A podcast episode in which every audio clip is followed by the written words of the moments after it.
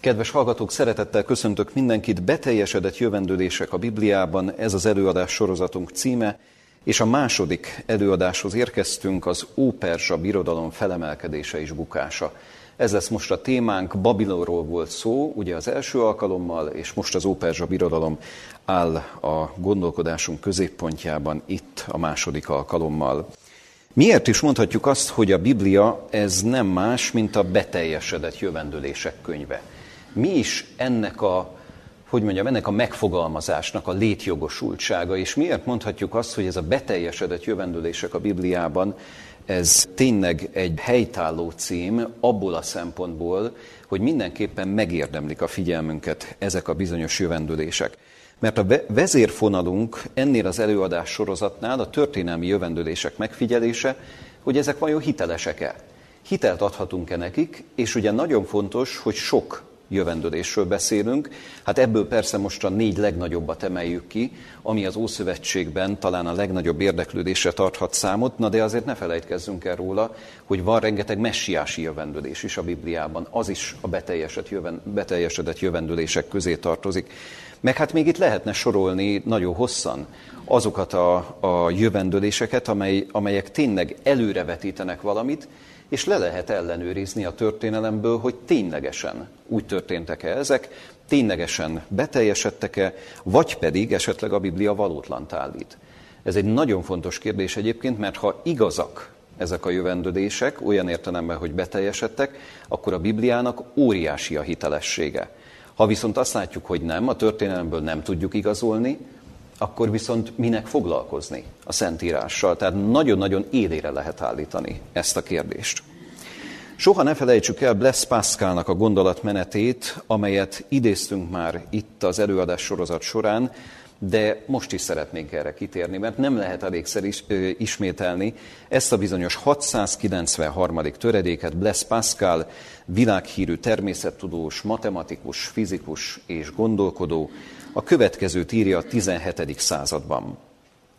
Különféle egymással ellentétes vallásokat látok, következésképpen mind hamis, kivéve egyet, amelyik nem az. Mindegyik a maga tekintélyére hivatkozva követeli, hogy higgyenek benne, és fenyegeti a hitetleneket. Ezen az alapon tehát nem hiszek bennük, mert azt akárki mondhatja, akárki kijelentheti, hogy próféta. Ám azt látom, hogy a keresztény vallásban beteljesedett jövendőlések vannak, ezt pedig egyik sem mondhatja el magáról.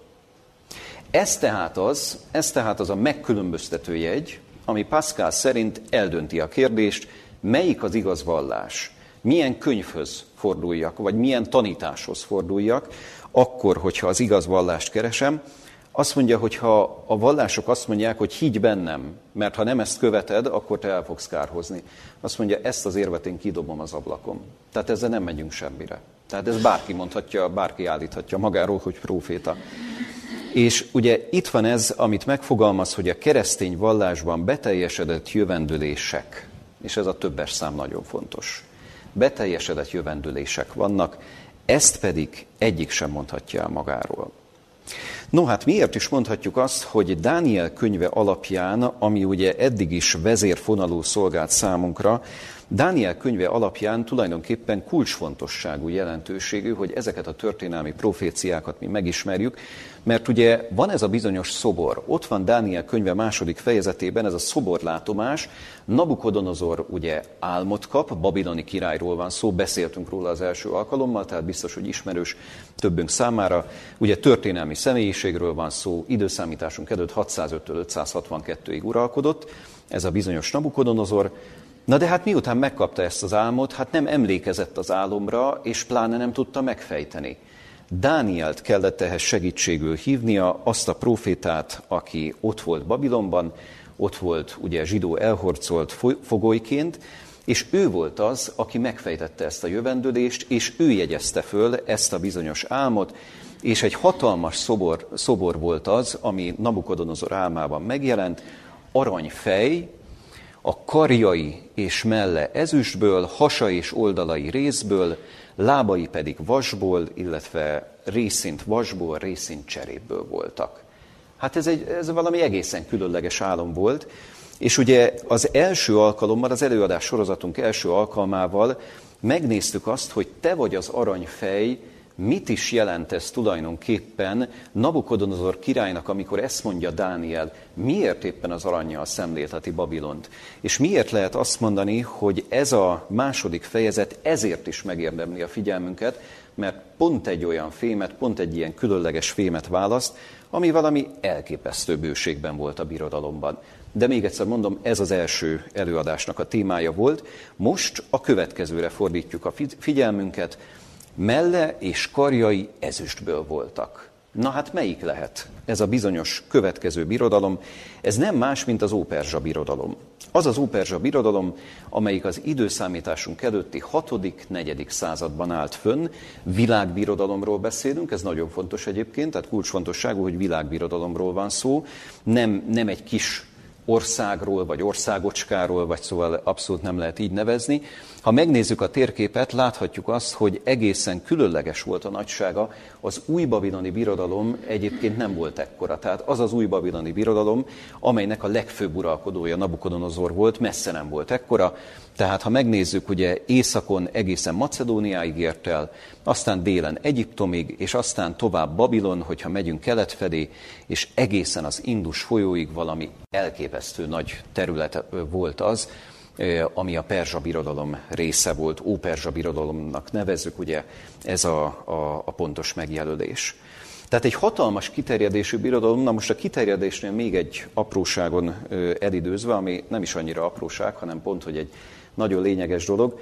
Ugye rendkívül különleges az, hogy talán a legnagyobb kiterjedésű birodalomról beszélünk az első évezredben. Tehát a babiloni nem volt ekkora, de ami ez után jönt, a Nagy Sándori birodalom, ez sem volt akkora, mint az Óperzsa birodalom.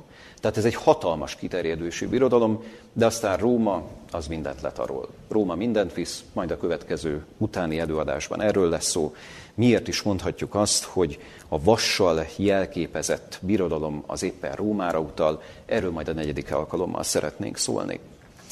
Ami különleges itt az Óperzsa birodalomban kapcsolatban, hogy ne felejtsük el, hogy Dániel könyve hetedik és nyolcadik fejezetében is találhatunk jövendőléseket ezekről a birodalmakról, tehát nem csak a második fejezetben, hanem a hetedik és a nyolcadik fejezetben is. Tehát akkor, amikor kézbe vesszük a Bibliát, és akkor, amikor végigolvassuk ezeket a fejezeteket, akkor nekünk nem csak a második fejezetre érdemes figyelnünk, hanem erre a bizonyos hetedik és nyolcadik fejezetre is, hiszen emlékszünk esetleg arra, hogy Babilonnak mi volt a jelképe? Ugye az oroszlán a hetedik fejezetben. Tehát te vagy az aranyfej, mondja, tehát te Nabukodonozor király, de megjelenik még egy párhuzamos jövendőlés, ez pedig nem más, mint az oroszlán, és ide, ide is írtuk ugye a, a, a vetítésre, az istárkaput, azt a bizonyos híres istárkaput, ami a mai napig is látható egyébként, mondanám, hogyha az a múzeum éppen nem lenne zárva, ahol ez látható, a híres berlini Pergamon múzeum évekre bezárt, de hát eddig meg lehetett ott tekinteni, mert ezt ott felállították, még a kicsinyített formában is, elképesztő nagyságú volt ez a bizonyos kapu, és hatalmas nagyságú volt a birodalom, na de hát micsoda ez a birodalom mondjuk Perzsiához képest, fogjuk is majd ezt mindjárt látni. Szóval oroszlánnal jelképezte Babilont. Perzsa birodalmat Dániel könyve 7. fejezete medve jelképével érzékelteti. Tehát azt mondja, hogy a perzsa birodalmat medvéhez hasonlítja. Hogyan is jelenik meg Dániel könyve 7. fejezetében ez a jelkép, és egyáltalán mit is olvashatunk erről? És egyáltalán hoz, hogyan azonosítja maga Dániel könyve ezt a birodalmat? Miért mondhatjuk azt, hogy ténylegesen helytálló ez a bizonyos beazonosítás? Következőket olvasom Dániel könyve 7. fejezetének 5. versében. És íme másik állat, a második, hasonló a medvéhez, és kelt egyik oldalára, és három oldalborda volt a szájában, fogai között, és így szóltak neki, kelj fel, és egyél sok húst. Érdekes, nem? Tehát első pillanatban olyan, olyan rejtélyesnek tűnik, hogy miről is van szó. Azt mondja a medve, medvéről, hogy kelt az egyik oldalára, és három oldalborda volt a szájában a fogai között, és ugye felszólították, hogy kelj fel és egyél sok húst. Mire utal? Na majd az előadás során szeretném ezt részletesebben kifejteni. Nézzük meg a nyolcadik fejezetét is. A nyolcadik fejezetben a harmadik, negyedik vers a következőket mondja. És ugye ez egy nagyon érdekes dolog, mert itt már párhuzamos a jövendőlés, abból a szempontból, hogy ugyanúgy megjelennek a világbirodalmak, 8. fejezetben, a harmadik, negyedik versben a következőket olvashatjuk a kosról, mert hogy medve és kos. Így ábrázolja Dániel könyve 8. fejezete ezt a két igeverset, egész pontosan ezt a birodalmat. Fölemeltem szemeimet, és láttam, és íme egy kos állt a folyam előtt. Két szarva volt, ez a két szarv magas volt, de egyik a másiknál magasabb, és a másik, bocsánat, a magasabb később növekedett.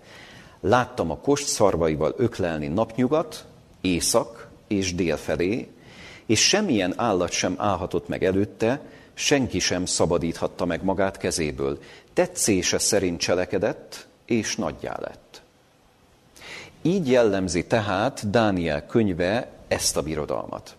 Na de mi alapján mondhatjuk mi azt, hogy itt ténylegesen Média és Perzsia az, vagy Médo-Perzsia, vagy Óperzsa birodalom, ami itt előjön. És tessék, csak tovább kell olvasni Dániel könyve 8. fejezetét. Azt írja, az a kétszarvú kos, amelyet láttál, Média és Perzsia királya. Tehát magyarán, ha az emberben kétségek támadnának, hogy most akkor melyik ez a birodalom, meg annyira, annyira sok minden van itt, itt medve van, meg ugye az ezüsted is találkoztunk, mint jelképpen, meg most itt a kos, hogy most akkor miről is van szó. És nagyon egyszerű, ugye egy párhuzamot hadd húzzak, amikor Jézus életével kapcsolatban mondjuk olvassuk az evangéliumokat. Az evangéliumokban ugyanez a helyzet, amikor példázatokkal találkozunk, az emberben ugye fölmerülhet a kérdés, hogy tényleg miről szólnak a példázatok, és egyáltalán mit akar példázni, miről szól, mi, mi, mi az üzenete a példázatnak. Rendkívül egyszerű a dolgunk, maga Jézus magyarázza meg. Tehát ott van maga a példázat, és aztán ott a magyarázat. Na most itt is, itt van a jövendőlés, de ahelyett, hogy itt bizonytalankodnánk, hogy most akkor biztos, hogy a következő birodalomról van szó. Dániel könyve 8. fejezetének 20. verse. Az a kétszarvú kos, amelyet láttam, Média és Perzsia királya. Teljesen egyértelmű. Na most mi a jelentősége az elnevezésnek? Mert erre is térjünk ki egy kicsit mert ugye a cím úgy szerepelt, hogy Perzsa birodalom, és az egyszerűség kedvéért mi is így hivatkozunk erre, hogy Perzsa birodalom, vagy jó Perzsa birodalom. De mi ez, hogy Média és Perzsia királya? Pontos egyáltalán ez az elnevezés, hogy Média és Perzsia királya? Nagyon érdekes, hogy az időszámításunk előtti 550-es, 540-es években a perzsák tulajdonképpen felülkerekedtek a médeken. Tehát valaha Régen ezt úgy mondták a szakirodalomban, hogy ez egy államszövetség. Tehát Médek és Perzsák államszövetsége, de most már egy picit másképpen fogalmaz a történettudomány, most már azt mondják, hogy ez inkább pusztán Perzsa birodalom volt. Tehát a régi elnevezése Méd-Perzsa birodalom, vagy Médo-Perzsia, ez utalt a kettősségre, de valójában, ha az ember végig gondolja, ez a birodalom soha nem volt kettős abból a szempontból, hogy először a médek voltak a dominánsak, tehát a 6. században, aztán az 560-as, 550-es, 540-es években a perzsák felülkerekedtek. Tehát ez egy, ez egy nagyon érdekes dolog. Ugyan arról a, a, a szövetségről beszélünk, abból a szempontból, hogy mind a kettőnek volt létjogosultsága, volt jelentősége, de mégis most már a szakirodalomban inkább a perzsia vagy perzsa birodalom elnevezés honosodott meg, mert azt mondták, hogy itt a perzsák voltak abszolút a középpontban. Na most figyeljünk fel arra, és miért is időztünk el itt az elnevezésnél. Figyeljünk fel arra, hogy itt ugye két népről van szó, kettő népről van szó. Nézzük csak meg ezt a Dániel könyve 7. fejezetének 5. versét, ami ugye ki is van vetítve. Azt mondja, a másik állat, a második hasonló a medvéhez, és kelt egyik oldalára. Tehát mintha érzékeltetné, hogy a hangsúly valamilyen irányba elbillen.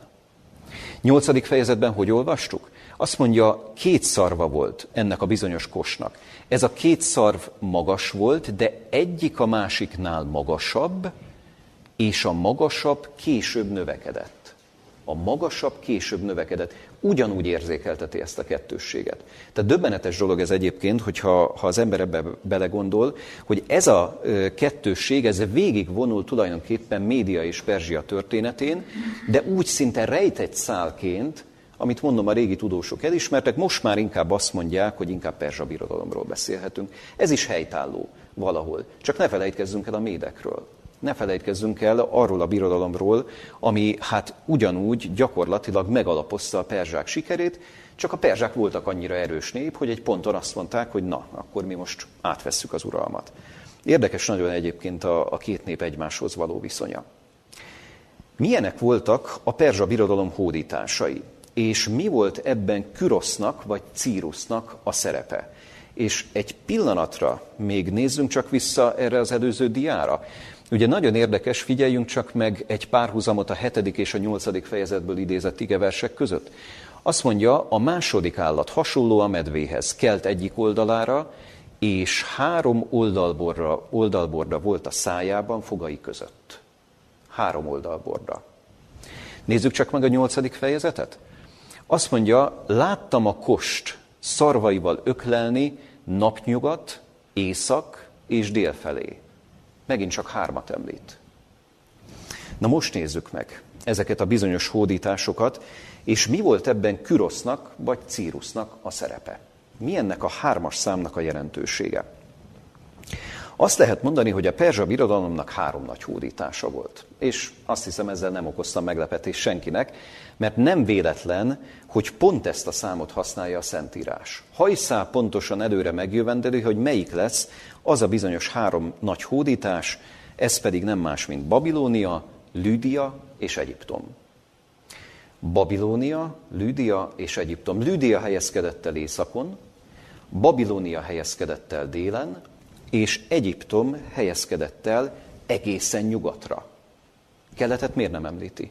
Nagyon egyszerű, mert keleten ott volt a hatalmas birodalom, tehát ott különösebben nem állt érdekében Persiának hódítani.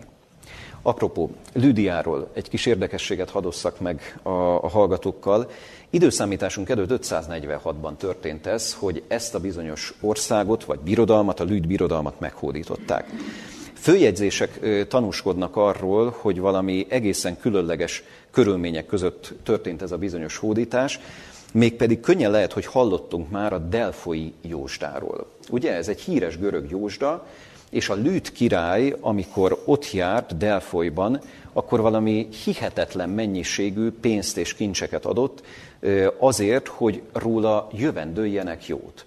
Mondjanak valami jót. Egyébként ez a óriási mennyiségű pénz, tudjuk ki volt ez a Lűt király? Ez Kroisos, ami lehet, hogy nem annyira ismerős nekünk, de ha azt mondom, hogy Krőzus, akkor már mindjárt ismerősebb, ugye? Tehát innen származik a krőzusi gazdagság, tehát egy elképesztő gazdagságú királyról beszélünk. Na ott volt a Delfoi Jósdánál, kérte a Jósdát, hogy, hogy jövendőljenek neki jót, mert hogy ő forgatott magában egy tervet, meg akarta támadni a perzsa birodalmat. Na hát, ez volt egy különleges pillanat, történelmi pillanat, odaadta nekik a rengeteg kincset, pénzt, mindent, amit csak lehetett, és a jövendőlés így hangzott, ha Kroisos átkel a Halüsz folyón, ugye ez volt egy híresebb folyó, és onnan túl már a perzsák helyezkedtek el, akkor nagy birodalmat fog megdönteni. Nagy birodalmat fog megdönteni. Hát Kroiszosnak kívülült az arca, és óriási lelkesedéssel egyébként magát a legboldogabb királynak nevezte, egészen eddig a pontig, mert, mert aztán egy picit másképp alakult a történet. Szóval azt mondta, hogy hát ez valami hatalmas dolog, ugye megvan a, a, a, a jóváhagyás a Delfoi Józsa részéről, neki ment a perzsáknak, na de hát vereséget szenvedett. Na de hát ugye még mielőtt valaki panaszt tenne, vagy panaszt tett volna abban az időszakban, hogy most akkor miket jósol ez a Delfoi Jósda, hát ők csak azt mondták, hogy egy nagy birodalmat fog megdönteni. Kérem szépen, a jóslatnak igaza lett, mert a két fél közül az egyik győzött. Na de hát az nem Kroisos volt, hát pech, így alakult. Úgyhogy ennyit értek a Delfoi Józsa jövendőlései. Ehhez képest ugye a bibliai jövendőlések sokkal masszívabbak és sokkal megalapozottabbak, úgyhogy ezt a három hódítást érdemes megjegyezni. Vesd össze tehát azzal, hogy három oldalborda volt a szájában, és pontosan három irányban ment ez a hódítás, vagy mentek ezek a hódítások. Na ki is volt ez a bizonyos Kürosz, vagy Círus? Mert ugye a Bibliában Círusként szerepel, egy hajszányít olyan magyarosabb, átírtabb írásmód ez, de a szakirodalmat, hogyha megnézzük, szakkönyveket, hogyha megnézzük, akkor küroszként fogunk vele találkozni. Időszámításunk előtt 559-től 530-ig uralkodott, és ő volt az, aki megdöntötte Babilont. Ő volt az, aki megdöntötte azt a birodalmat, azt a babiloni birodalmat, amelyről ugye az előző alkalommal már szóltunk. Ha visszaemlékszünk erre, Dániel könyve 5. fejezetében, ugye ott van az a bizonyos falra író kéz. Ez egy egészen különleges, szinte hátborzongató jelenet, de szóltunk már erről az elmúlt alkalommal. Tehát ez jelzi, Dániel könyve 5. fejezete jelzi Babilon utolsó éjszakáját. Itt egy pillanatra álljunk meg. Az emberben fölmerülhet a kérdés, hogy ténylegesen vajon hogyan is volt ez? Vagy mi alapján mondjuk mi azt, hogy kérem szépen ez a birodalom, ez tényleg megdőlt, mármint a babiloni birodalom, tényleg a perzsák döntötték meg, és tényleg akkor történt ez a bizonyos hódítás. Hát nagyon egyszerű, erről régészeti leletek tanúskodnak. Régészeti leletek tanúskodnak, Círus hengere, illetve a Nabunáit krónika. Mind a kettőt megtalálták már, Érdekes egyébként a Nabunáit krónikát pontosan száz évvel ezelőtt, ahol egyértelműen leírják, hogy bizony ez a bizonyos Kürosz vagy Círus egyetlen éjszaka leforgása alatt vette be a várost. Egy éjszaka leforgása alatt. Lehet, hogy ez hihetetlennek tűnik számunkra, de ugye Círus agyakhengere és a Nabunáit krónika mellett még a történetírás atyát is ide lehet hozni, ugyanis így szokták nevezni Hérodotoszt. Azt a Hérodotosz görög történetírót, aki szintén megörökíti ezt a történetet, hogy egyetlen éjszaka alatt történt a hódítás. Azt mondja, hogy előtte az Eufrátesz vizét elvezették, és a perzsák így tudtak begyalogolni gyakorlatilag Babilonba.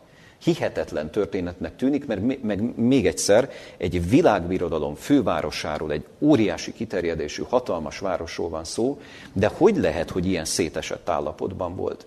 És erről pontosan Dániel könyve 5. fejezete is tanúskodik, és most már a történettudomány is elismeri, hogy ténylegesen Belsatszár is ott volt az uralkodók között. Miért?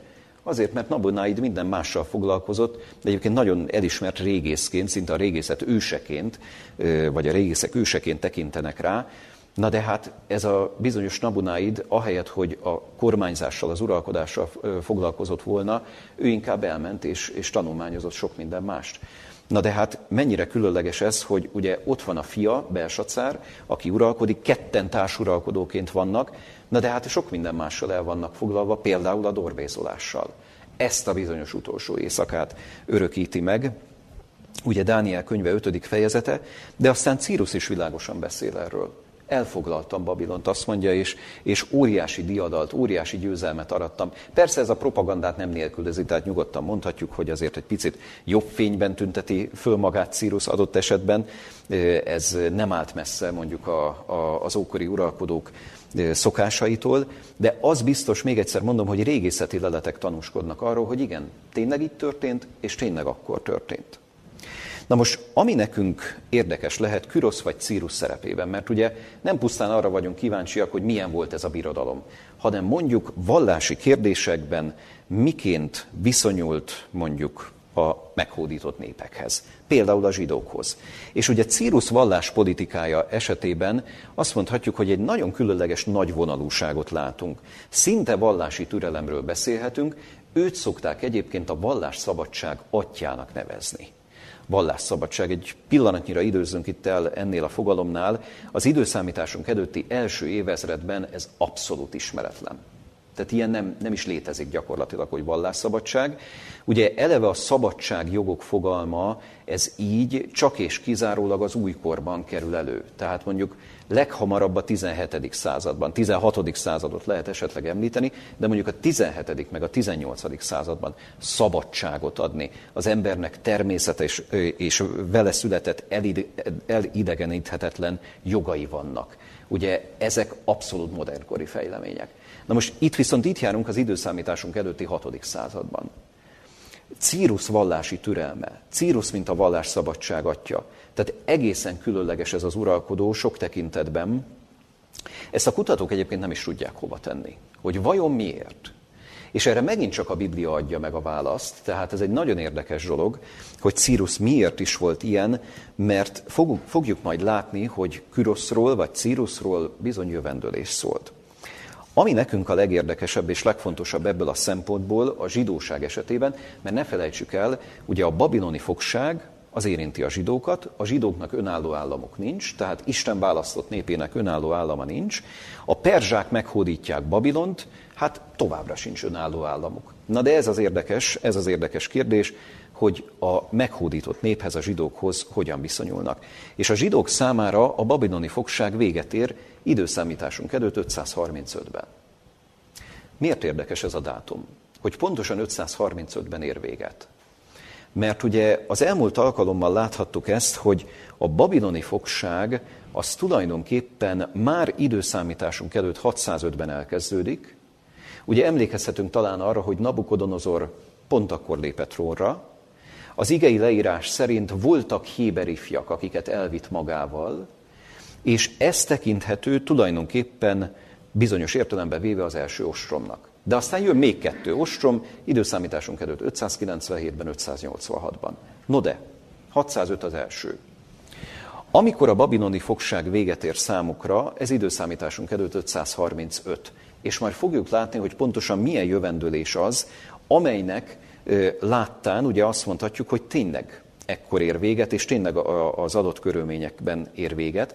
Itt most csak ezt a bizonyos 70 évet szeretném kinagyítani és kiemelni, ugyanis bibliai jövendőlések teljesednek be Jeremiás könyve 25. és 29. fejezetében. Ugyanis ki is volt ez a bizonyos Jeremiás? Jeremiás a déli országrész, tehát a megosztott királyság közül a déli országrész utolsó nagy profétája volt, és Jeremiás volt az, aki a következőt jövendölte erről a bizonyos fogságról, mert ő részletesen beszélt arról, hogy bizony ennek a fogságnak ennek be kell következnie. Bármennyire is súlyos ez a bizonyos nehézség, ennek meg kell történnie, Isten ezt megengedi, ezt a fenyítéket a népe számára. Következőket olvashatjuk itt Jeremiás könyvében. Mihelyt eltelik Babilonban a hetven esztendő, meglátogatlak titeket, és betöltöm rajtatok az én jó szómat, hogy visszahozzalak titeket e helyre. Azt mondja tehát, hogy 70 esztendeig fog tartani a fogság. Na most Jeremiás meghal, nem tudjuk pontosan, hajszál pontosan, hogy mikor, de valamikor az 580-as években. Tehát a 70 esztendő lejártát ő nem érhette meg. Ő azt érhette meg, hogy elkezdődik a fogság, és elviszik, elhurcolják a népet Babilonba. A három ostromot ő megélte. 605, 597, 586. De az, hogy ennek a fogságnak pontosan időszámításunk előtt 535-ben lesz vége, ezt nem. És egyáltalán miért lett vége ennek a 70 évnek? Miért lett vége a fogságnak? Miben mutatkozott meg Círusnak a valláspolitikája? Mert ugye azt állítottuk róla, hogy különleges nagyvonalúság jellemezte őt. Vallási türelem, egyfajta vallási türelem jellemezte őt. Nézzük meg ezt a bizonyos jövendőlés Círusról és a beteljesedését. Na most ez egy rendkívül fontos pont, és itt szeretném is, hogyha ezt mindenképpen így elraktároznánk magunkban, hogy név szerinti jövendődés a Bibliában, az Ószövetségben. Összesen kettő emberről van. Ez nem sok. Két szál ember. Tehát mondom, ha név szerinti jövendődést keresünk, ennél tovább nem jutunk. Az egyik Jósiás, Királyok első könyve 13. fejezetében. Ő volt a déli országrész utolsó nagy királya, tehát Jósiás király, időszámításunk előtt 644 és 609-608 között uralkodott. A másik pedig Círus. Ézsaiás könyve 45. fejezete jövendő róla. Na most ezt az Ézsaiás 45. fejezetében olvasható jövendőlést, ezt nézzük meg részletesen, mert valami egészen különleges kifejezésekkel szól Círusról valami olyan, olyan, hogy mondjam, szinte szívet, lelket melengető kifejezésekkel, ami elgondolkoztathat bennünket, hogy tényleg ki volt ez a király. És gondoljunk bele abba, ha majd olvassuk ezt a jövendőlést, és hallgatjuk ezt a jövendőlést, gondoljunk bele abba, hogy hát itt, itt kiről is van szó. Itt egy olyas valakiről van szó, aki egy pogány uralkodó. Semmi köze a választott néphez. Semmi köze a zsidósághoz, semmi köze az Ószövetség vallásához, Mégis az Isten szinte megtiszteli őt, hogy Jósiás az egyik, zsidó király, déli ország részhez kötődik, és egy pogány idegen uralkodó a másik. Ez is egy picit szemnyitogató lehetett egyébként a zsidók számára, hogy ne legyenek annyira büszkék magukra, ugye? Mert nem, nem, nem csak és kizárólag ők állnak itt a középpontban. Na nézzük ezt a bizonyos Izsaiás könyve 45. fejezetét, hogyan beszél Círusról, és nem tudjuk pontosan a keletkezési idejét ennek a fejezetnek, de az biztos, hogy legalább 150 évvel Círuszt megelőzően. Tehát az időszámításunk előtt 745 és 685 között élt Ézsaiás, nem tudjuk, hogy pontosan a 45. fejezetét a könyvnek mikor írta, de a következőképpen fogalmaz, és még egyszer, tehát másfél évszázad választja el a kettőt egymástól. Így szól az Úr felkentjéhez, Círushoz, akinek jobb kezét megfogtam, hogy meghódoltassak előtte népeket. Az én szolgámért, Jákobért és elválasztott Izraelemért neveden hívtalak el, szeretettel szólítottalak, noha nem ismertél. Én vagyok az Úr, és több nincs. Rajtam kívül nincs Isten. Felövesztelek téged, bár nem ismertél. Azt mondja tehát, hogy Círus felkednek nevezi. Felkentnek nevezi. Na most ez azért különleges, mert ugye aki még felkent az Ószövetségben, meg az Új Szövetségben, hát ez nem más, mint a messiás, ha már egyetlen felkentről beszélünk. Tehát, mint egy kiemeli a királyok sora közül, és azt mondja, hogy te nem ismertél engem. Tökéletesen pontosan fogalmaz, mert még egyszer mondom, nem egy zsidó emberről, nem egy zsidó uralkodóról van szó, hanem egy olyas valakiről, aki egy pogány nemzet tagja, olyan értelemben, hogy, hogy nem, nem volt tudomása az igaz vallásról. Én vagyok az Úr, és több nincs. Rajtam kívül nincs Isten. Felövesztelek téged, bár nem ismertél. Egészen különleges ez. Nem, nem tudunk igazán részleteket arról, hogy hogyan hatott Círusra ez a jövendőlés, amikor neki ezt megmutatták, de Ezsás könyve utal erre, hogy milyen megindult Círus azon, hogy őróla jövendőlés keletkezett valamikor korábban. És mondom, mi ezt tudhatjuk, hogy körülbelül 150-200 évvel lesz megelőzően. És pont Ezsás könyve az, amelyik világossá teszi, hogy igen, felindította az Úr Círus Perzsa király lelkét. Hogyan tudta felindítani a lelkét? Hogyan tudta felindítani Círus Perzsa király lelkét? Például ezekkel a szavakkal, hogy a 45. fejezetben az az első öt vers, az bizony Círusról szól. Nagyon-nagyon különleges. És a következőt mondja ez a bizonyos fejezet, és a következőt szögezi le Ezsás könyve, mégpedig ez, ezek Círusnak a szavai, Círus jövendőlése. Illetve, illetve egész pontosan Círusnak a, az engedélyével ugye a zsidók elmehetnek, és gyakorlatilag Círus rendelete az, amit itt olvashatunk a könyvben. Valaki azért ti köztetek az ő népe közül való, legyen vele az ő Istene, és menjen fel Jeruzsálembe, amely Júdában van, és építse az Úrnak, Izrael Istenének házát, ő az Isten, aki Jeruzsálemben lakozik. Ő az Isten, aki Jeruzsálemben lakozik. Mondja ezt egy perzsa vallású ember. Nagyon érdekes egyébként a perzsa vallás. Itt most egy hajszányi kitérő következik, tényleg csak egészen röviden. A kutatók a mai napig nem tudják arra a kérdésre a választ, hogy miért mutat sok-sok ponton eszmei rokonságot a Biblia vallásával a perzsa vallás. Nincs arról szó, hogy most száz százalékig azonos lenne, meg még a 80 százalékot sem mondhatjuk, nem.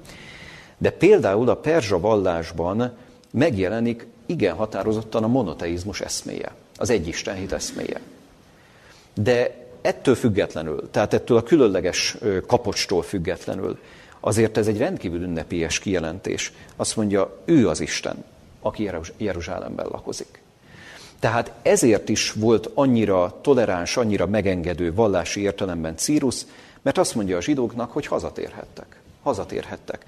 Tehát rengeteg embert, ugye tényleg több, sok tízezer embert elhurcolt magával Nabukodonozor, na de a babiloni uralomnak már vége, most már a perzsák vannak hatalmon, de a zsidók még ugyanúgy fogjuk. Círus azt mondja, térjetek haza, és megengedi ezt a bizonyos hazatérést. 40-50 ezer zsidó ember tért haza. 40-50 ezer zsidó ember. Persze fölmerülhet bennünk, hogy mi a helyzet a többiekkel. Jogos kérdés, mert nem mindenki tért haza. Tehát sokan azt mondták, hogy azért ami őseink lehet, hogy onnan jöttek. De mi már itt vagyunk Babilonban. És nem vették azt a fáradtságot, ami egyébként egy elképesztő fáradtság volt. 1500-1600 kilométerrel odébb, hogy a, a hazájukba visszatérjenek. Tehát korabeli utazási körülmények között ezt képzeljük el. Le lehetett volna rövidíteni az utat, tehát lehetett volna menni a sivatagon keresztül is, úgy csak ezer kilométer, na de gondoljunk ebbe bele, hogy ezer kilométer, meg hát sivatagi körülmények között meg kellett kerülni a híres arábiai sivatagot, és ugye 1500 kilométer, 1600 kilométer múlva már otthon is voltak, 40-50 ezer zsidó embert ért haza. Ezzsás könyve egyébként ezt pontosan dokumentálja. És ez Círus lépésének köszönhető, annak a Círusnak a lépéséhez, aki minden bizonyal megismerte ezt a róla szóló jövendőlést, és azt mondja, hogy innentől kezdve én ezt megengedem.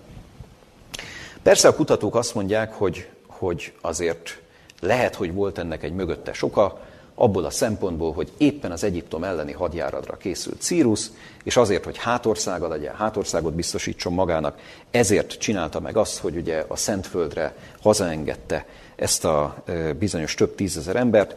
Elképzelhető, hogy egy ilyen reálpolitikai számítás is volt ennél a, a lépésnél, vagy emögött a lépés mögött. Különösebb jelentősége azt hiszem, hogy nincs. A jövendőlés megvan Círusról, és ugye, ahogy olvashattuk is, felindította az úr Círus perzsa király lelkét. Mit is mondhatunk a hódításokról? Mit is mondhatunk azokról a hódításokról, amelyek a birodalom csúcspontját jelentik, és egyben, ez egy nagyon érdekes dolog, elkezdődik a hanyatlása is. Mert hogy az időszámításunk előtti 5. században ugye megtörténnek a görög-perzsa háborúk, időszámításunk előtti 5. század eleje ne zavarjon ez meg bennünket, tehát ugye 490-es, 480-as évekről beszélünk, tehát folyamatosan közeledünk Krisztus felé. Na most ez egy nagyon-nagyon érdekes dolog, szerintem többen hallottunk már erről, tehát a görög-perzsa háborúkról, hiszen már az általános iskolában is tananyag, és ugye óriási meglepetése a perzsák itt vereséget szenvednek, a görögök pedig győznek. Mennyire érdekes egyébként az, hogy Dániel könyvében, a hetedik fejezetben ott van ez a bizonyos jövendőlés, hogy kelj fel és egyél sok húst. Tehát azt mondja, három oldalborda volt a szájában. Amikor az időszámításunk előtti 5. századra érünk, ez a három nagy hódítás már adott. Tehát ez megvan. Egyiptomot bekebelezték, Lüdiát bekebelezték, Babilont bekebelezték. És mégis ott van ez a bizonyos mozzanat, kelj fel és egyél sok húst. Hódíts tovább, hódíts tovább. Na most egyébként ez a meglepetés. Erre még egy pillanatra térjön ki. Miért meglepetés a perzsák veresége és a görögök győzelme? Megmondom őszintén, én amikor a történelmet tanultam általános iskolában és középiskolában, ezt egy ideig nem értettem. Mert ugye annyit tanulunk mi a görögökről, nem? Tehát a, a, a történelem tanulásunk azért erőteljesen ki van hegyezve, ugye az ókor esetében rómaiakra és görögökre. És ez teljesen logikus, itt vagyunk Európában, na de hát a, a történelem tanítás is sokszor Európa középpontú. Ez nem probléma önmagában, csak azzal érdemes számolni, hogy azok a görögök, akikről mi tanulunk, azok, azok szinte semmik nem voltak a gigászi méretű perzsa birodalomhoz képest. Tehát annyira sokszoros a különbség, hogy, hogy szinte nehéz szavakkal érzékeltetni. És a perzsák a fejükbe veszik, hogy már pedig a görögöket is meghódítják. Időszámításunk előtt 492, 490 és 480 három hadjáratot vezetnek, és általános meglepetésre vereséget szenvednek, nem tudják a, a görögöket meghódítani. Mennyire érdekes ez? De mennyire érdekes az, hogy Dániel könyve erről is jövendől. A 11. fejezet második versében a következőket olvashatjuk. Tehát figyelem, ez egy újabb fejezet, második fejezetről beszéltünk, hetedikről, nyolcadikról, most a tizenegyedikről beszélünk. Tehát itt, itt egyre, egyre sorjáznak ezek a jövendőlések. Következőképpen olvasom. Íme még három király támad Perzsiában, és a negyedik meggazdagodik nagy gazdagsággal mindenki felett. És amikor hatalomhoz jut a gazdagsága által, felriasztja egész Görögországot. Felriasztja egész Görögországot. De ha még egy picit bizonytalanságban vagyunk, hogy tényleg most akkor hogyan is szól ez a bizonyos jövendőlés? Gondoljuk csak végig. Azt mondja, még három király támad Perzsiában, itt egy pillanatra álljunk meg. Dániel körülbelül az időszámításunk előtti 530-as évek vége felé valamikor, nem tudjuk pontosan, hogy mikor, de meghal. Azt mondja a 11. fejezetben, hogy még három. Még három. Igazolható? Hogyha azt nézzük, hogy ugye hogyan is állunk az uralkodókkal ezt követően, Círus időszakában hal meg Dániel, ha Círus az első, Kambuszész a következő, időszámításunk előtt 530-ban van az uralomváltás, időszámításunk előtt 530-tól 522-ig uralkodik Kambuszész, aztán jön első Dareios, időszámításunk előtt 521-től 486-ig, egy hatalmas uralkodó, és aztán jön Xerxész 486-tól 465-ig. Tehát ez pusztán a történelemből megnézhető. Persze bárki mondhatja azt, hogy azért 522 és 521 között mi a helyzet, ott egy bizonyos trónviszály volt, és volt egy ö, olyan trónbitorló, aki néhány hónapig uralkodott. Ha úgy vesszük, akkor ha Círus után indulunk, ott is megvan a három uralkodó. Kambuszész, ez a bizonyos trónbitorló, és Dareios. Mert hogy Darius már elindítja ezt a bizonyos háborút. És azt mondja a Biblia ezzel a jövendőléssel, hogy felriasztja, felriasztja egész Görögországot. Na most ez miért különleges? Azért, mert gyakorlatilag abban az időben egységes Görögország nincs is. Görög városállamok vannak. Különálló görög városállamok. Emlékszünk erre, ugye, amikor tanultuk ezt történelemből, Spártának mekkora szerepe van, Aténnak mekkora szerepe van. Kétségtelen, ez igaz. Na de ezek külön vannak, nincs igazán egységes Görögország. Majd Nagy Sándor tud igazán egységes Görögországot csinálni, egész pontosan az ő édesapja, második Filipposz, de az majd a negyedik század története. Na de ez a támadás, ez az egész görögséget felriasztja. És a kicsiny görög nemzet a, a, a városállamok egymással torzsalkodó szövetsége, az egyszer csak összefog, mert azt mondják, hogy itt ez a hatalmas, gigászi méretű perzsa birodalom, hát védjük meg Görögországot. És döbbenetes módon sikerül ez a megvédés. Szóval ezért is érdekes ez, hogy, hogy igazából, ha megnézzük ezt a történetet 492, 490, 480, ez sem független a Szentírástól. Na most kutatók erre egyébként azt mondják, hogy ez elképzelhetetlen. Nincs ilyen, hogy jövendőlés. Ha utána nézünk a szakirodalomban, hogy Dániel könyvéről milyen vélemények vannak, hát ilyen, hogy Dániel biztos csak később létezett, valamikor a második században, és utólag leírta valaki, és így tovább. Na most ezt a biblia kritika, ezt mindenkinél eljátsza, tehát hogyha jövendőlésről van szó, akkor nyilván utólag írták le. Na de hát az a helyzet, hogy túl sok a jövendőlés, és túl pontosak ezek a jövendőlések. Ez a sorozat most csak Dániel könyvére koncentrál, de azért még sok-sok mindent lehetne idézni történelmi jövendőlésekkel kapcsolatban. Szóval, szóval mondom, eze, ezeknek a kritikáknak az ellenére Dániel könyve egészen fixen, sziklaszilárdan állítja, hogy bizony ezek hatodik századi történetek, és aztán Dániel lehunja a szemét és meghal. Tehát, tehát a, a könyve pedig ránk marad. Xerxész tehát az, 486 és 465 között uralkodik, uralkodik aki véglegverességet szenved. Tehát ez a, ez a projekt, ez a nagy erőfeszítés, görögök meghódítása, ez nem ér célhoz. Nagyon érdekes egyébként az, itt most csak egy, egy egészen rövid kitérő erejéig utalok rá, hogy Eszter könyvének a, a, az időrendje és Eszter könyvének a cselekménye is Xerxész alatt játszódik. Időszámításunk előtt 474-473.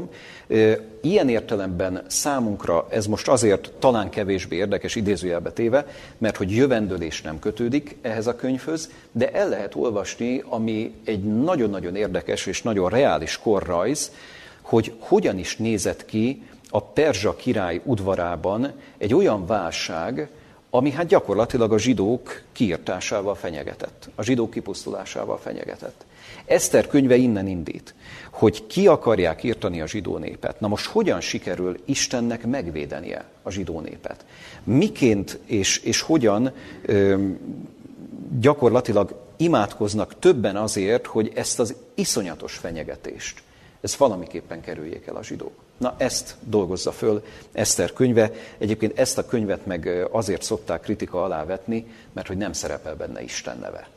Hát ez önmagában nem különösebben érdekes szerintem, hogy valamiben nem szerepel Isten neve. Lehet úgy Istenről beszélni, hogy nem mondom ki a nevét. Nem? Meg lehet úgy írni, hogy Istenről, hogy nem mondom ki, vagy nem írom le szó szerint így a nevet. Na de hát itt többen elakadtak már, hogy, hogy micsoda egy, egy érdekes könyv, ez az Eszter könyve. Antilegomena irat lett belőle a kanonizáció során, tehát magyarán egyesek ellenvetéseket támasztottak, hogy, hogy most akkor ez hogy is van, ez az egész Eszter könyve történet. De az biztos, hogyha történelmileg el akarjuk helyezni, 474-473, tehát Szerkszész kora. Ami viszont nekünk talán még érdekesebb, az nem más, mint Artaxerxésznek a, a, az uralma. Időszámításunk előtt 465-től 424-ig uralkodik. Ugye annyira érdekes, megint föltehetjük egyébként a, a, a kérdést, hogy tulajdonképpen miről, miről szól ez a sorozat, miről beszélünk. Bibliáról vagy történelemről. És a helyes válasz az az, hogy mind a kettőről egyszerre. Mert ha megnézzük bármelyik szakkönyvben, ugyanúgy megtaláljuk ezeket a neveket, ugyanezekkel az évszámokkal, és Ezsás könyvében meg megtaláljuk Artaxerxésznek a személyét. Tehát így, hajszál pontosan így. Na most, ami érdekes egyébként, hogy a, a Dániel könyve, könyve 9. fejezetében található messiási jövendőlés, ennek a kezdete, ez pontosan 457-re tehető, Artaxerxész korára tehető, ugyanis Jeruzsálemet ekkor kezdik el újjáépíteni. Tehát azt a Jeruzsálemet, ami, ami ugye nagyon-nagyon hányatott sorsú volt ebben az időszakban, bár megvalósult a hazatérés, hát töredékesen láthattuk ezt, 535-től kezdve van erre lehetőség. A hazatérésnek volt három nagy hulláma, elkezdik a templomot építeni, templomépítés közben befejeződik, na de hát magát a várost újjáépíteni, azt még nem sikerült. Időszámításunk előtt 457-ben történik ez meg. Artaxerxész ad ehhez tulajdonképpen engedélyt, és Ezsás könyve ezt örökíti meg, Ezsás könyve megörökíti azt a jó indulatot, a birodalom jó indulatát a zsidók iránt, akik sok ezüstöt ajándékoztak a zsidóknak, és ezzel segítették az újjáépítést. Ezüstöt. Honnan is érdekes ez? Honnan is emlékezhetünk erre? Te vagy az aranyfej, mondja a jövendőlés Nabukodonozorról, és a szobor, hogyha megnézzük, melle és karjai ezüstből voltak. Tehát nem arany, hanem itt sokkal inkább az ezüst dominál. Persze volt arany is a, a birodalomban, kétségtelen. Darius szerepéről keveset beszéltünk, a Perzsa Darius szerepéről, Darius kincse, ugye, ugye fönn is maradt ez szinte szólás szintjén, 521-től 486-ig volt ő uralkodó. Kétségtelen, hogy volt arany is a birodalomban, na de ezüst talán még több volt. És milyen érdekes, hogy a hazatérésnél is sok ezüstöt ajándékoztak a, a zsidóknak. A perzsák ajándékozott ez a bizonyos uralkodó Artaxerxész. Artaxerxészről részletesebben lást tehát Ezsás könyvét, és nagyon-nagyon érdekes az, amit róla olvashatunk ezzel kapcsolatban. Miért mondhatjuk tehát azt, hogy a Biblia ez nem más, mint a beteljesedett jövendőlések könyve? Összegezve az elhangzottakat, mert így gyakorlatilag a végére érünk ennek az áttekintésnek. Azért, mert a Perzsa birodalom esetében ugye mely könyveket és fejezeteket, fejezeteket említettük meg? Dániel könyve második, hetedik, nyolcadik és tizenegyedik fejezete, tehát ez azt jelenti, hogy ez azért nem kevés, négy fejezetet Dániel könyvéből, ezen kívül utaltunk Ézsaiás és Erzsás könyvére. És még egyszer mondom, ugye egy olyan birodalomról beszélünk, amelyik kapcsolatba került a hívő néppel, na de hát egy, egy távoli birodalom volt ez. Beteljesedett jövendőlések, ezeket le lehet ellenőrizni, el lehet olvasni, hogy ezek a, az ószövetségi fejezetek, ezek az ószövetségi könyvek hogyan beszélnek erről a korról. El lehet olvasni ugye egy teljes könyvet is, Eszter könyve esetében, nagyon-nagyon érdemes tehát ilyen értelemben megvizsgálni ezt. Ha már azt mondjuk, hogy, Babilon, hogy beteljesedett jövendőlések, Babilónia esetében melyikre utaltunk? Ugye Dániel könyvéről beszéltünk leginkább az első előadáson, na de most megemlítettük Jeremiás könyvét, ne felejtsük el a 70 éves babiloni fogságot. Ott jövendőli meg az ige. Jeremiás könyve 25. és 29. fejezetében. Tehát gyakorlatilag azt látjuk, így, hogy fokozatosan haladunk a megértésben, hogy a, az Ószövetséget átszövik a történelmi proféciák. az új szövetséget ne szőnék át, de még mennyire, hogy átszövik. Hát jelenések könyve gyakorlatilag abszolút részletesen csak erről szól. Hatalmas részletességgel, világosan, lépésről lépésre kifejti azt, hogy tulajdonképpen mi vár az emberiségre Jézus Krisztus halálát és az apostoli kor lezárultát követően. Tehát ez, ez is egy nagyon-nagyon érdekes dolog. De az biztos, hogy a perzsa birodalomnak ugye a felemelkedése, a csúcspontja és a hanyatlása, egyébként ezt mind-mind érzékelteti a Szentírás, a többiről miért beszél viszonylag kevesebbet? Mert ugye jön a következő uralomváltás. A következő előadáson majd Nagy Sándor birodalmáról fogunk beszélni, előrevetíti a Szentírás, ez kétségtelen. De arról abszolút részletes leírás már nincs. Miért? Nagyon egyszerű, azért, mert az Ószövetség lezárul az időszámításunk előtti 400-as, 370-es, 350-es években. Lezárul, vége a kánonnak. Majd aztán jön az új szövetség. Jön az új szövetség, és az folytatja a történetet, felveszi ezt a bizonyos fonalat, valamikor az időszámításunk szerinti 40-es, 50-es évektől kezdve. Ha Jézus történetét nézzük, akkor természetesen ugye a, a, az időszámításunk előtti években, és aztán időszámításunk szerint ugye 10-es, 20-as, 30-as évek. Tehát ezért mondhatjuk azt, hogy igen, a, a Bibliát átszövik ezek a bizonyos jövendőlések, ezeket meg lehet vizsgálni, meg lehet nézni, és nagyon-nagyon hasznos ezekkel foglalkozni. Érdemes foglalkozni majd azzal is, hogy tényleg ez a hatalmas birodalom, ez hogyan bukott meg.